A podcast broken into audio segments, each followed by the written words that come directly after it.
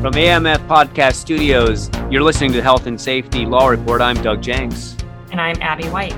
So uh, everybody, you are, if you're tuning into the news, you probably are aware that there has been some big developments lately with uh, health and safety law here in the United States, most specifically with regard to OSHA and uh, the new COVID nineteen emergency temporary standard. We want to talk with you all today about what has just happened and uh, what this new em- emergency temporary standard states, and then speak briefly about the challenges to the standard so that we all can understand what the status of this new emergency temporary standard is. So, Abby, why don't we start with um, just tell everybody, if you would, or tell us uh, about what has uh, most recently happened and where we are right now. Sure. So as you mentioned, this is all still very much in flux. But on uh, November fifth, OSHA published uh, the Emergency Temporary Standard in the Federal Register. It is nineteen ten dash five oh one, and uh, it applies to private employers with more than one hundred employees, and just very generally requires employers to mandate either um, vaccination or weekly testing. In terms of compliance deadlines, OSHA has given employers until uh, December sixth. Actually, it's technically December fifth, but that falls on a Sunday. So until December sixth to meet all of the requirements in the standard, except for the weekly testing, uh, which will go into effect on January fourth.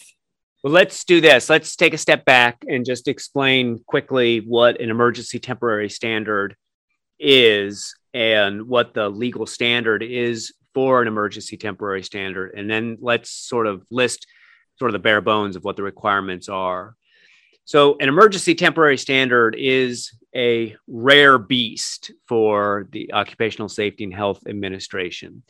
Um, under the United States Code, OSHA can issue an emergency temporary standard when it is necessary to address some grave danger that is facing employees. An emergency temporary standard can only be in effect for six months, after which time it either needs to be adopted as a regular standard or it sunsets after six months. And what is so unusual about this is that a normal standard takes, it could take up to ten years to implement, uh, but an emergency temporary standard can be created, published, and implemented in a matter of months. And that's what we're seeing right now. So the, the important thing for today, and I think for the challenges that we'll discuss in a few minutes, is that there must be a grave danger facing employees at work, and the uh, emergency temporary standard must be necessary to, uh, to address that grave danger. So the Biden administration is under the opinion that there that COVID has posed a grave danger. They cite the seven hundred fifty thousand deaths in the United States and the millions of positive cases of COVID nineteen as their evidence for this, this grave danger. But uh, it remains to be seen whether the courts are going to agree with that. So that is, in a nutshell, what an emergency temporary standard is. So let's go ahead and, and then uh, just talk about what are the bare bones of what is in this emergency temporary standard that was just published last week. Yeah, was it a threshold issue? You'll have to decide whether your business is even covered, right? So this applies to businesses with more one hundred or more employees, and that is considering all of the businesses' locations across the United States. So they're not looking at this on an establishment level. They're looking at this on a company-wide level. So if I've got two branches, each has sixty employees under one company, then that that then, then my my company uh, falls under this, correct? Yes. Yeah. Yeah. Um, it does, by the way, include seasonal employees.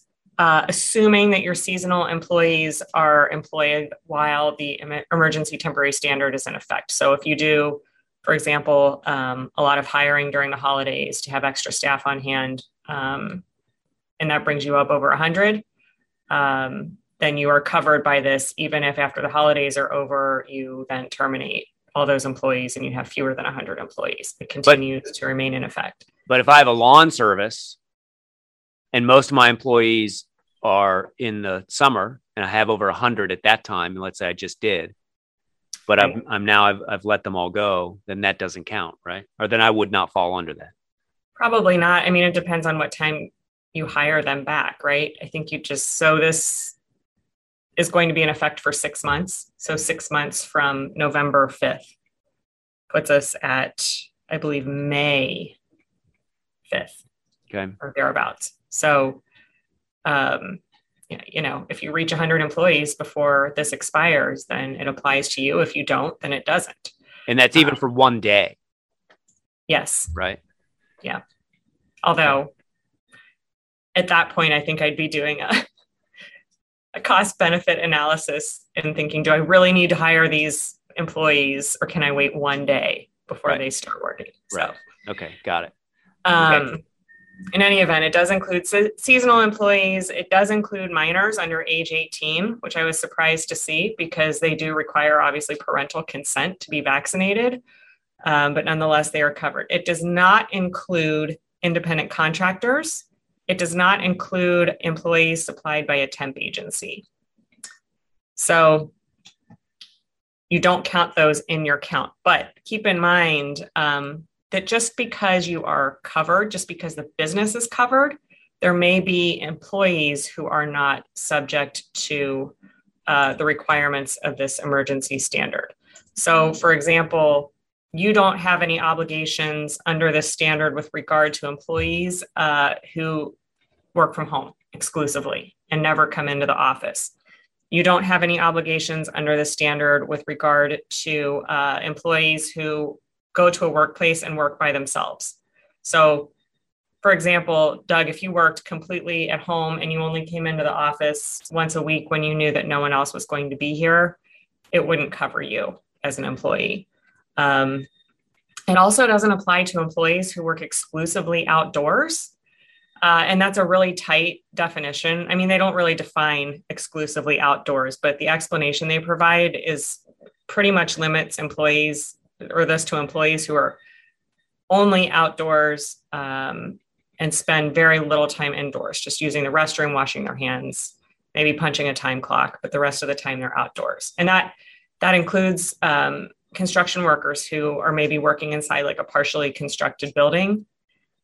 They might consider themselves to be outdoors, but OSHA would not for purposes of this standard. And also my understanding is that if they're spending any time in the job trailer, that that would make them indoors. True. Very true. So it has to be uninterrupted work outdoors, basically, except for just very short periods of time. And how about people who are driving? They're outdoors. They're driving their vehicles outdoors, but they're in a vehicle. That's a really good question. I guess it depends on whether they're in a vehicle with other people. And the answer is yes. And no, they're not outdoors. That's my thought too.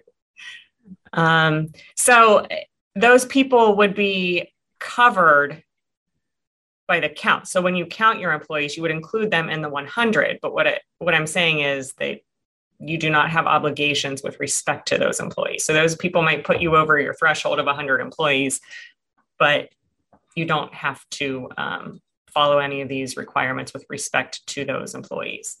Does that make sense? Yeah, that's a great distinction to make. Okay, so if we fall under the emergency temporary standard by virtue of the number of employees we have, even if we don't have to vaccinate all of them because some might be exclusively outdoor cats, then um, then what does emergency temporary standard say we have to do? Okay, I'm still stuck on outdoor cats. Um Okay, so first of all, you've got to adopt a policy. So you've got to decide whether you are going to require mandatory vaccinations for all employees or whether you're going to give employees a choice between getting vaccinated and doing weekly testing. Um, so you have to decide on which strategy you're going to use to comply and then adopt. It has to be a written policy. You have to adopt a policy to implement that um, vaccine slash testing um, program that you're going to use. You also have to determine whether employees have been vaccinated, right? Because you need to decide who still needs to be vaccinated in order for you to be in compliance. So you have to determine Uh, employees' vaccination status, and then keep records um, about that. And you do have to treat those as, as confidential medical records. You also have to uh, pay employees for up to four hours uh, to go get vaccinated if they have not yet been vaccinated. And then you also have to provide each employee with reasonable uh, sick leave to recover from the side effects of the vaccine. Up to and two while- days, right? Up to two days. Yeah. That's not actually in the standard, but in the, you know, one hundred plus pages of interpretation preceding it, they said up to two days.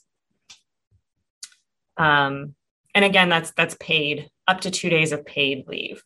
Now, all of this, bear in mind, our employment attorneys here would want us to remind you that all of this is subject to other federal regulations, right? So the A D A, F M L A, Um, F L S A, all of these other uh, laws are still in effect. So you still have to comply with those too.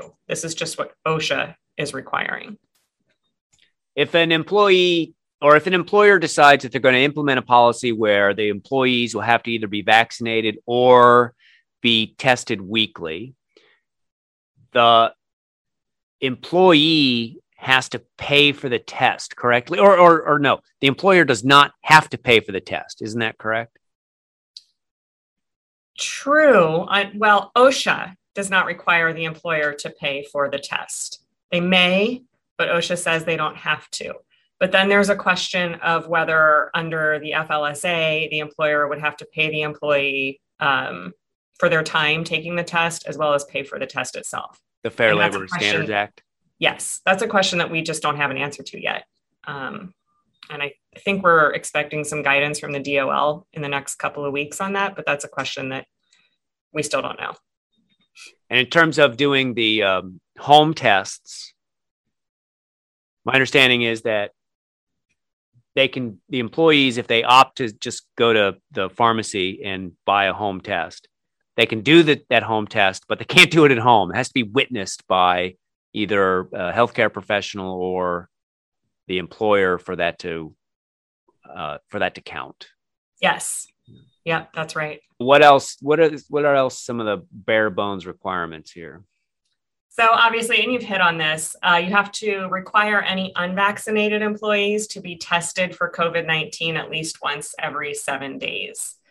Um, You also have to be prepared to remove non-compliant employees. And I'm not saying terminate because the standard doesn't say terminate, but it's remove from your workplace any unvaccinated employees who fail to submit uh, COVID nineteen proof of a COVID nineteen test every seven days.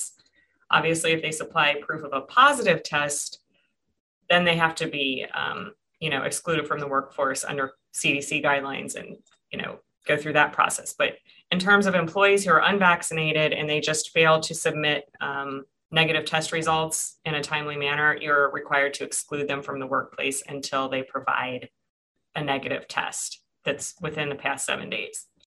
You are also required to uh, be the mask police or face covering police. You have to uh, make sure unvaccinated employees are wearing masks and that they are wearing them correctly. Uh, over their nose and mouth. And uh, they even go so far as to suggest that if the mask is looking wet or soiled or tattered or ineffective, basically, um, that you should require the employee to replace their face covering. I think that's asking a lot personally, but nonetheless, that's a requirement. Um, and then for if you are a workplace that has employees who are going to be tested weekly instead of getting vaccinated, you have to keep records of all of their tests to make sure that everyone is um, meeting their obligation to submit results every seven days. That's the meat of it. I would say that with regard to, we've always since the beginning of the pandemic, OSHA has always said um, you have to record work-related cases of um, COVID nineteen on your log. Yeah, I wanted to talk about that re- recording and reporting requirements. Go ahead. Yeah. Okay. So, um, and that continues to be the case. But what's interesting with this standard is the reporting aspect, not recording, but reporting. Um, with every other type of work-related injury and illness, if it results in a hospitalization, you only have to report the hospitalization if it occurs within twenty-four hours of the work-related exposure. And with regard to fatalities, you only have to report the fatality if it, occur- if it occurs within thirty days of the work-related exposure. And for purposes of COVID nineteen, OSHA is suspending both of those um, time limits. And what they're saying is, if you have a work-related case of COVID nineteen that results in either a hospitalization or a fatality, you've got to report it no matter when it occurs. Even if it's three months after the fact, you've got to report it if it's from a work-related um, exposure. And uh, the inpatient hospitalization has to be reported within twenty-four hours of learning about it.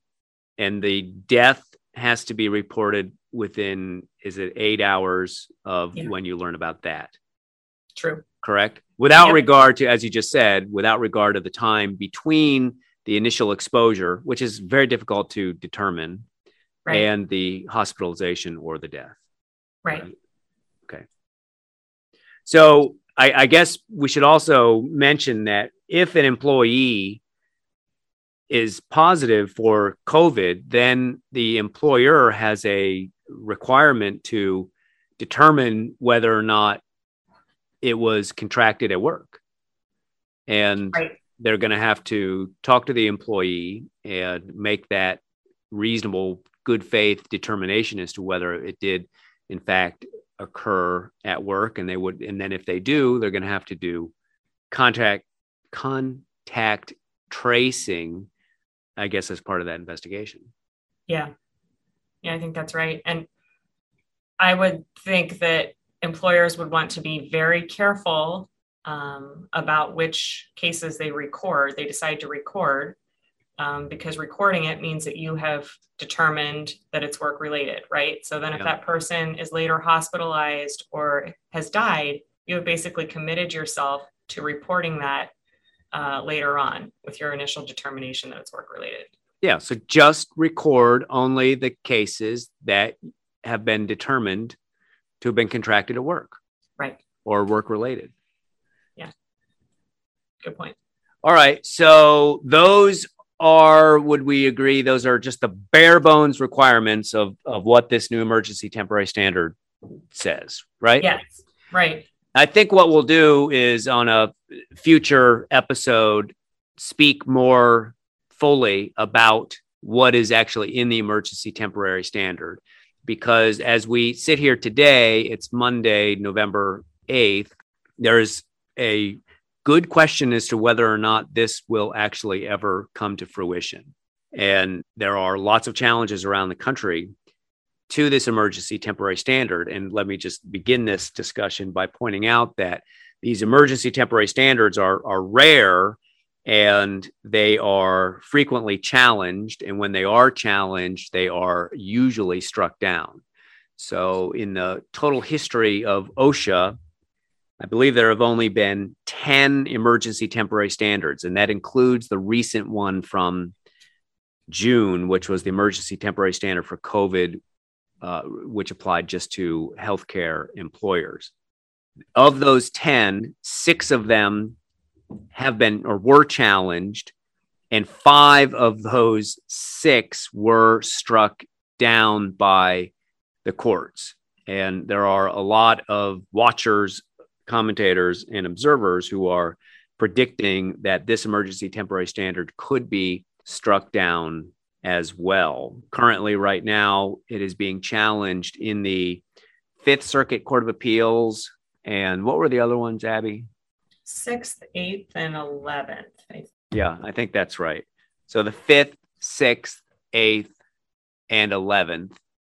And if I'm not mistaken, those are all Republican-dominated circuit courts of appeals, which may or may not bode uh, well for the for the challenges. Sure. So at this point, we are just beginning what is likely to be a, a very aggressive um, challenge, multiple challenges in multiple circuit courts of appeals across the country. And ultimately, this will most likely have to be decided by the United States Supreme Court. Do you agree with that? Yeah, I do agree. And it's hard to tell when this would be fully litigated, but for right now, all we know for sure is that it this is being this is being challenged. And one other thing I, I wanted to point out, I meant to mention this earlier, Abby, and that is that you might be in a state that operates uh, its own state OSHA plan. Uh, there are twenty-two states, including Puerto Rico, that have their own state OSHA. And so they don't have federal OSHA in their state.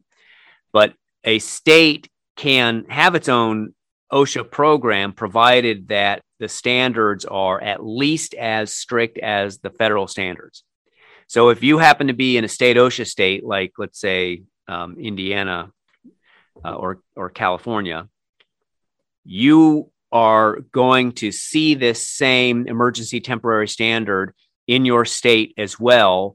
And it it will probably be similar or may be similar to the federal emergency temporary standard, or it could even be more strict than the federal emergency temporary standard. So for example, if the threshold for covered employers under the federal emergency temporary standard is one hundred employees, it's possible that if you're in a state OSHA state, that that state OSHA might have a, an emergency temporary standard that applies to employers with fifty employees or or even yeah. fewer. So you, if you are in a, in a state uh, that has its own OSHA program, you're going to have to watch carefully to see what their emergency temporary standard is, because it might actually, it's going to, it has to be at least as strict as the uh, as the federal standard, and could even be um, more strict. Yeah, that's a really good point. So, but at this point, it's kind of too early to, to know what's going to happen. You agree? It is. Yep. Okay. All right. So is there anything else that uh, we should alert the masses about? Not with right regard now. To this? I'm sure, I'm sure there will be more uh, down the road, but I think we've covered what we can for right now. Okay. Yeah. So the point here is just to get out a quick message to everybody, let you all know the status of this emergency temporary standard. This has been the big news and the big story that we have been waiting for since September ninth, when President Biden issued his order to OSHA uh, to implement or to draft the emergency temporary standard. So um, this was the big news, but this story is is really just beginning. Um, so we'll ask everybody to stay tuned, and we will endeavor to get back to you once we know more about what exactly uh, is happening. Sound like a plan? Sounds great. Now, on a very sad note and uh, an unexpected and sad note, we wanted to let everybody know that our guest on our last two podcast episodes, Nafis Mitchell-Reyes, suddenly and very unexpectedly just passed away. We just found out about this a couple weeks ago. Um, it was terrible news, of course, for his family and his uh, colleagues at Empire Roofing, as well as his colleagues at the um, trade associations where he where he worked. And shocking. I mean, he's if you listen to the episode, you can tell how uh, full of energy he is. And so it's was it's kind of hard to accept that that happened so suddenly, but I'll yeah. say that I'm really happy to have had the opportunity to have him on the show and to record his perspective on job place or workplace safety, and then to have it memorialized or at least recorded um, on the podcast. um, yeah I really really appreciated his perspective. He has been very successful as a as a safety director in the construction industry, and I'm very grateful to have had the opportunity to hear from him how he goes about doing that. Yeah. So we would like to express our uh, sincere condolences to um, Nafis's family and uh, his colleagues, and to all the people who knew knew him. Um, and we will we will miss him. Indeed. Okay, so thanks everybody for listening. As I said, we will get back with you all regarding new information on the emergency temporary standard. So for now, I remind you that we are attorneys. But we're not your attorneys, at least not while we're on this podcast. Thanks for listening, everybody. We'll be back in touch soon.